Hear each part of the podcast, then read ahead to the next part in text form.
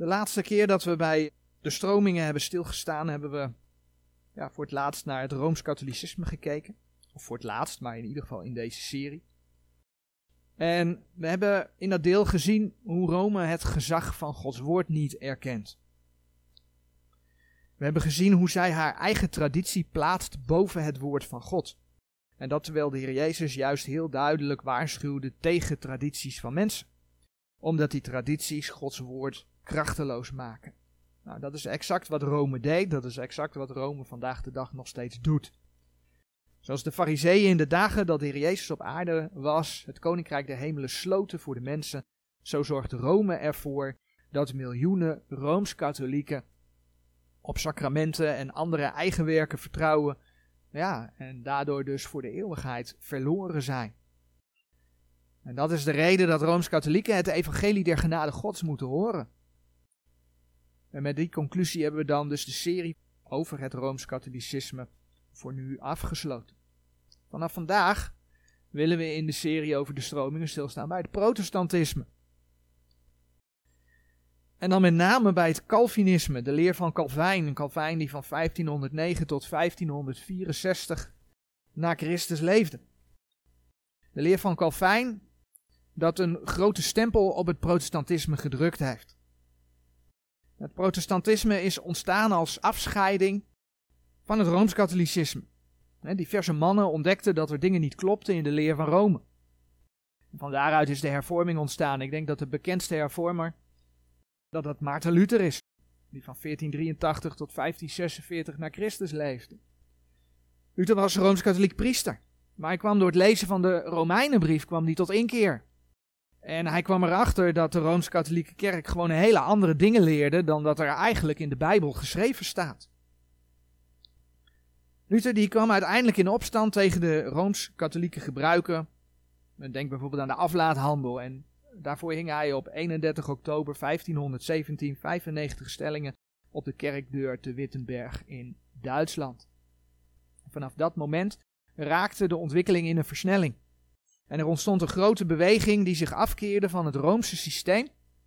Men verwierp de pauselijke autoriteit. Een uitspraak die van Luther bekend is, luidt als volgt, ik citeer een klein stukje, hoor dit o paus, niet de meest heilige, maar de meest zondige. Wie gaf jou de macht om jezelf boven God te verheffen?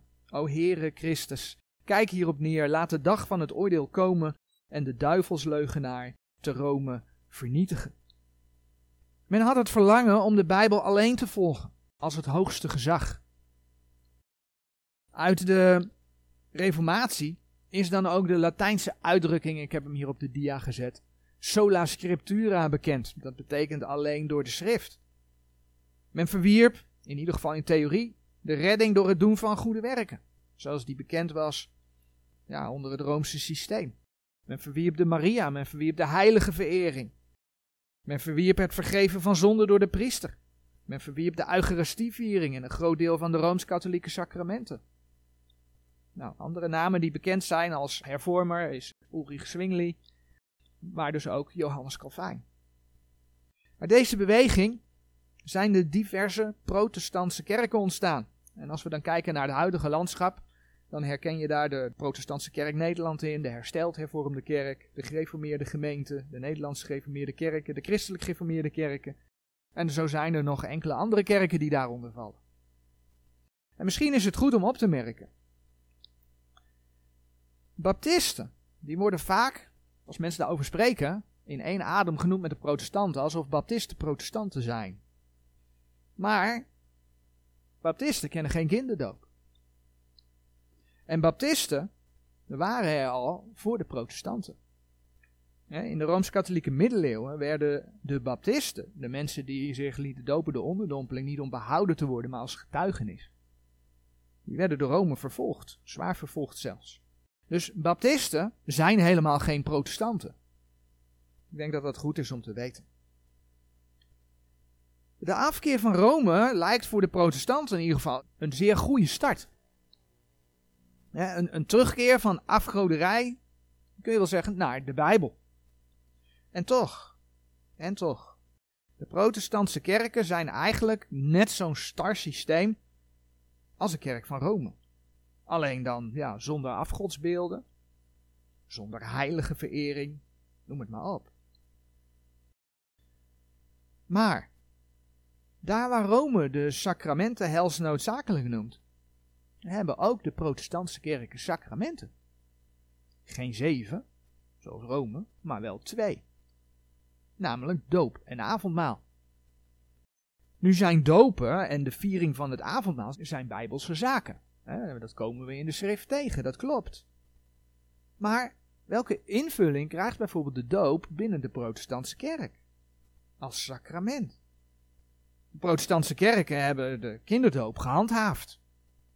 En dan blijkt dat men de wedergeboorte koppelt aan de kinderdoop. Dus de protestantse kerk leert dat je het sacrament van de doop moet ondergaan als baby, zodat je het eeuwige leven in zult kunnen gaan. We zullen hier later nog wel op terugkomen. Feit is dat Heere God, en daar gaan we een aantal versen over lezen, in Handelingen 8, vers 36 tot en met 38 het volgende in zijn woord heeft laten zetten. Handelingen 8, vers 36 tot en met 38. En dan beginnen we in vers 36 met de uitspraak van de kamerling. Wat verhindert mij gedoopt te worden? En Filippus zeide, indien gij van ganser harte gelooft, zo is het geoorloofd. En hij antwoordende zeide, ik geloof dat Jezus Christus de Zoon Gods is. En hij gebood de wagen stil te houden en zij daalden beide af in het water, zo Filippus als de kamerling. En hij doopte hem. De doop heeft dus niets met wedergeboorte te maken. Je komt eerst tot geloof, tot wedergeboorte. Dat leidt je dan. En dan kun je je als getuigenis laten dopen. 1 Petrus 3 vers 21 past daar ook zo mooi bij. Maar hieruit blijkt, hè, als je eerst tot geloof komt, en dat blijkt, dat is niet voor een baby. Want een baby kan niet bewust tot geloof komen. Een baby kan niet met zijn mond beleiden dat hij Jezus Christus kent. Dus daar zie je, daar, daar zit al iets niet goed. Eveneens kent Rome het priesterschap. Ik heb het dus weer even over Rome. Rome kent het priesterschap die zichzelf vader laten noemen. Een paus die zichzelf allerheiligste vader laat noemen. Terwijl de Heer daar in zijn woord tegen waarschuwt. Matthäus 23 vers 9. Rome die kent dus een geestelijkheid die over leken regeert. Heerst. Nou, binnen de protestantse kerken is dat allemaal veel minder. Maar ook daar heb je een geestelijkheid. Ik bedoel, er gaat iemand voor en hoe laat die persoon zich noemen? Die laat zich dominee noemen. Dominee komt van het Latijnse dominus. Ja, dat betekent toch echt heer. Dus ook de voorgangers in protestantse kerken laten zich aanspreken met een titel die alleen de Heer toekomt. In het Engels bijvoorbeeld is de dominees titel is reverend. Nou, in, de King James komt de reverend komt maar één keer voor. En dat vers gaan we lezen in Psalm 111, vers 9. Psalm 111, vers 9. Ik lees hem eerst even in het Engels voor. En dan lezen we hem daarna in de Statenbijbel. He sent redemption unto his people. He has commanded his covenant forever. Holy and reverent is his name. Dat was de King James. Lezen we hem in de Statenbijbel. Hij heeft zijn volk verlossing gezonden.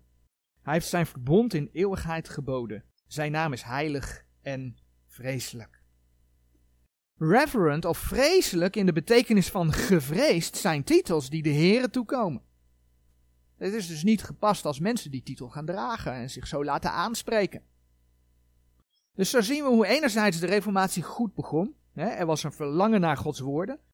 De Reformatie heeft zelfs ja, de mensen Gods woorden in handen gegeven gezuiverd en al van Roomse vervalsingen. En toch bleven de protestantse kerken hangen in een sfeer van het kerkelijke instituut, verbonden met sacramenten en dergelijke. En weliswaar scheidde men zich af van Rome, maar het lukte dus niet om ja, met alles van Rome af te rekenen.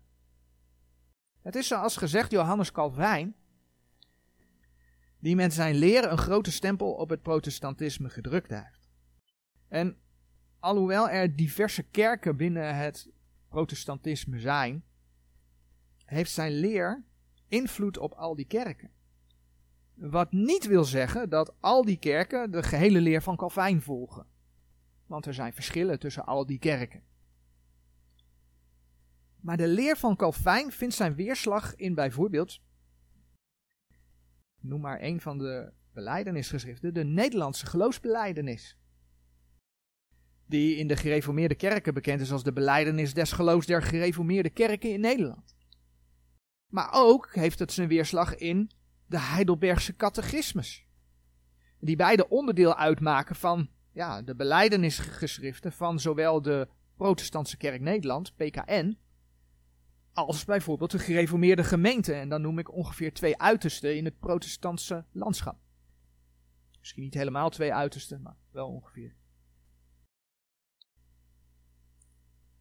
De leer van Calvijn valt in vijf hoofdpunten te verdelen, die in het Engels wel weergegeven worden met de afkorting TULIP.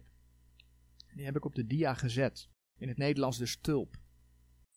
Alhoewel deze naam er niet door Calvijn aangegeven is, hanteert men deze benaming en indeling ook binnen protestantse kringen.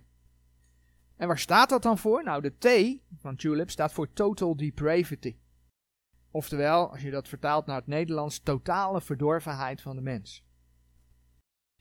De U staat voor unconditional election, onvoorwaardelijke verkiezing. De L staat voor limited atonement, een beperkte verzoening. De I staat voor de irresistible grace, de onweerstaanbare genade. En perseverance of the saints staat voor volharding van de gelovigen. En daarmee zijn dus de letters van Tulip hebben een verklaring gekregen. Dat zijn vijf kenmerken van het protestantisme. En kortweg zit daar ja, de uitverkiezingsleer van Calvijn in verwoord. Doordat mensen zelf niet tot God zouden kunnen komen vanwege de zonde. Doordat er een onvoorwaardelijke uitverkiezing zou zijn die van God uitgaat. Zie je dat mensen in protestantse kerken veelal geen zekerheid in het geloof hebben het moet je maar gegeven zijn. Dat is een zin die je nog wel eens hoort. Maar ook zijn mensen vaak in een afwachtende houding. Want ja, ze zijn als kindje gedoopt. Maar leren dat je niet zelf de Heer Jezus kunt aannemen. Want de Heere God moet je trekken. Zegt men dan. En hij zou immers bepaald hebben wie hij tot zich zou trekken. Dus ja, dan moet je gewoon wachten tot je getrokken wordt. Want ja, de mens heeft geen eigen wil. Dat is ook wat er beweerd wordt. En dat terwijl de Heer in zijn woord laat zien. We lezen één vers als voorbeeld, 1 Korinthe 15 vers 1. Dat mensen het evangelie moeten aannemen. Het staat gewoon geschreven. En het staat echt niet alleen in 1 Korinthe 15 vers 1. Je kunt het ook vinden in 1 Thessalonians 1 vers 6. In 1 Timotheus 1 vers 15.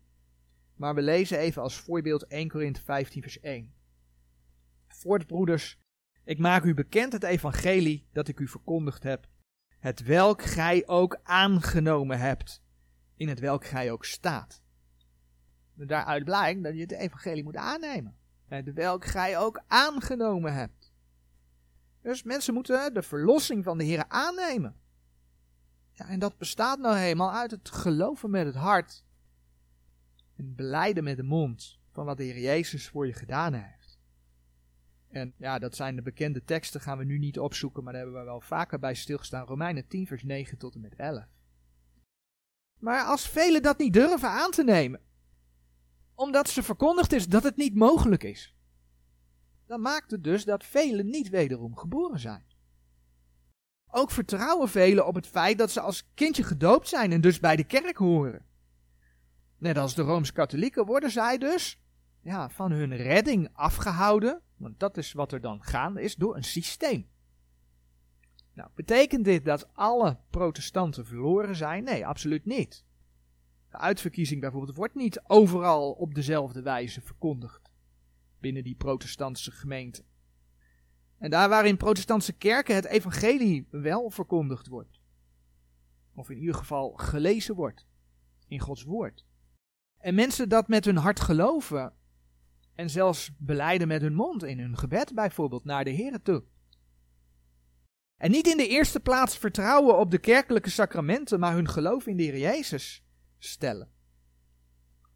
Ja, dan zijn ze ook daar behouden, ondanks dat ze dus onder een systeem samenkomen dat anders leert. Hè. Een kerk kan daar niets aan af en toe doen. Het is een zaak tussen God en ja, ieder individueel. Maar dan nog zijn ze meestal niet zeker van hun behoud, want Het moet je maar gegeven zijn.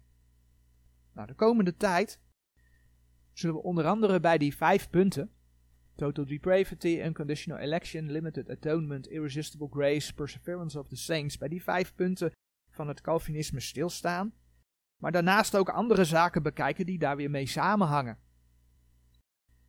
Een serie waaruit opnieuw duidelijk wordt dat ook protestanten of Calvinisten het evangelie der genade gods nodig hebben, dat het ze verkondigd moet worden.